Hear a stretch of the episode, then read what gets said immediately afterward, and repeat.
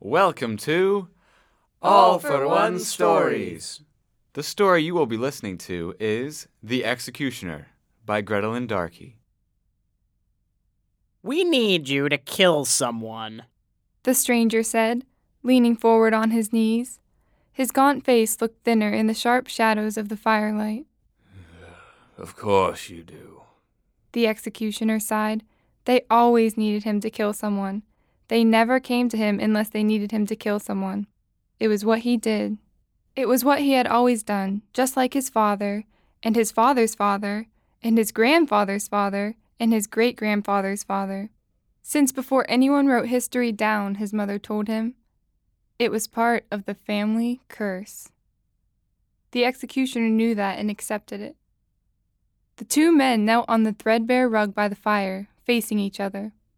The hut was mostly bare, like many dwellings in the small town.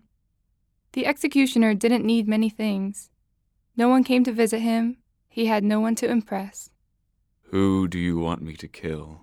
The stranger fiddled with the purse at his hip. I'd rather show you. The executioner's eyes narrowed. Could it be a trap? But that didn't make sense. The curse doomed all males in his family to one profession, but it also protected them in some strange way. None of his ancestors had ever been assassinated or even assaulted.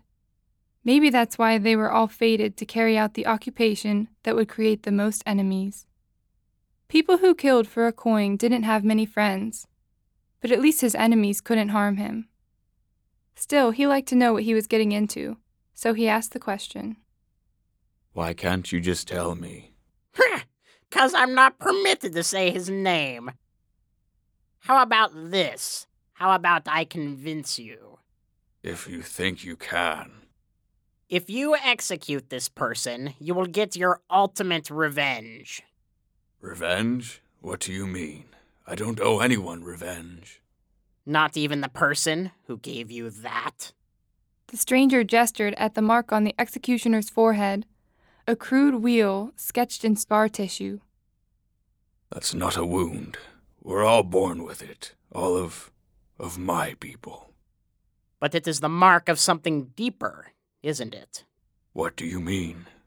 Of the curse. Oh, yes, I know about your family curse.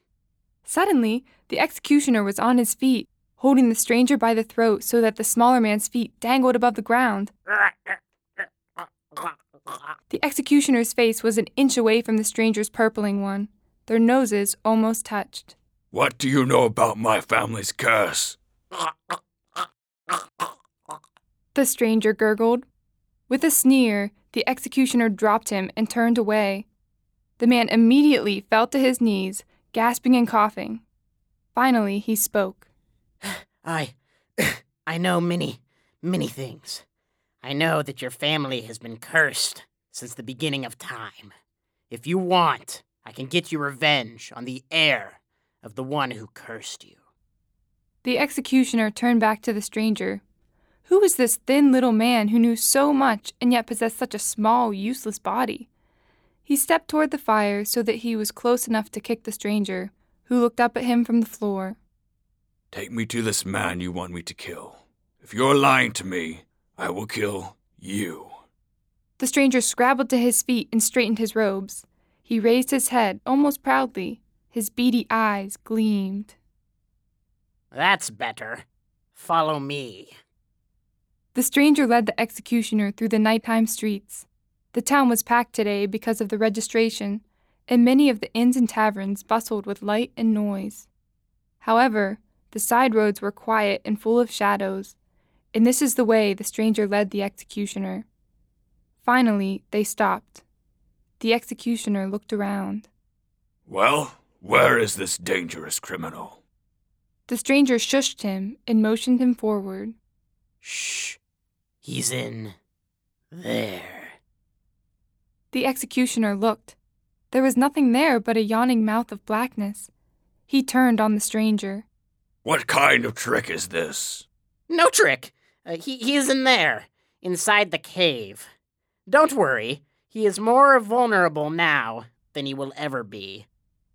This is your chance for revenge for all those years of loneliness, for your kinfolk's perpetual isolation, for all the humiliation you have ever suffered. You can take revenge now. You can strike the decisive blow. Go in. You will find him asleep with his mother. A child? In heir. Do you want revenge or not? The executioner ducked into the cave. The first thing he noticed was that an animal skin hung across the entrance, causing the cave's seeming blackness. Passing the skin, he stepped into a peaceful scene, faintly illuminated by the glow of a fire. A woman lay curled up on a bale of hay. She was breathing slowly and evenly with the deep sleep of utter exhaustion. A goat snuggled up to her back, and two cows lay nearby, warming the room with their breath. A man sat by the dull fire, snoring lightly. He, too, seemed utterly fatigued. Silent as a snake, the executioner crept further into the cave. Suddenly, he froze. Something had moved. Was it the woman? No, she slept soundly, but something wiggled in her arms. The executioner stole closer. A soft sigh came from a bundle in the woman's arms. Stealthily, the executioner pulled the blanket down a few inches. It was a baby, a tiny newborn baby. The executioner stared at the child. This is the baby the stranger wants me to kill?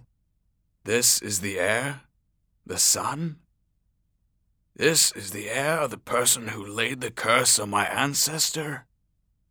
The executioner drew in his breath, and suddenly he understood. Slowly he sank to his knees. Then this must be the son of. He dared not complete the thought. He made his decision. There will be no killing here tonight. As he stared at the baby, something shifted inside him. The scar on his forehead slowly faded.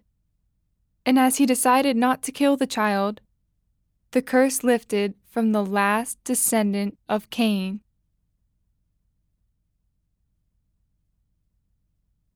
That was The Executioner, written and directed by Gretelyn Darkey.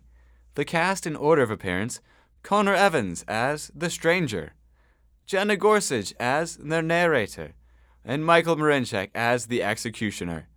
Our audio technician was Thomas Marinchek. Thank you for listening to All for One Stories. Used by We Are One Body Audio Theater with the permission of the licensor granted under a copyrighted license agreement. First published in Gilbert Magazine, a publication of the American Chesterton Society. A production of We Are One Body Audio Theater.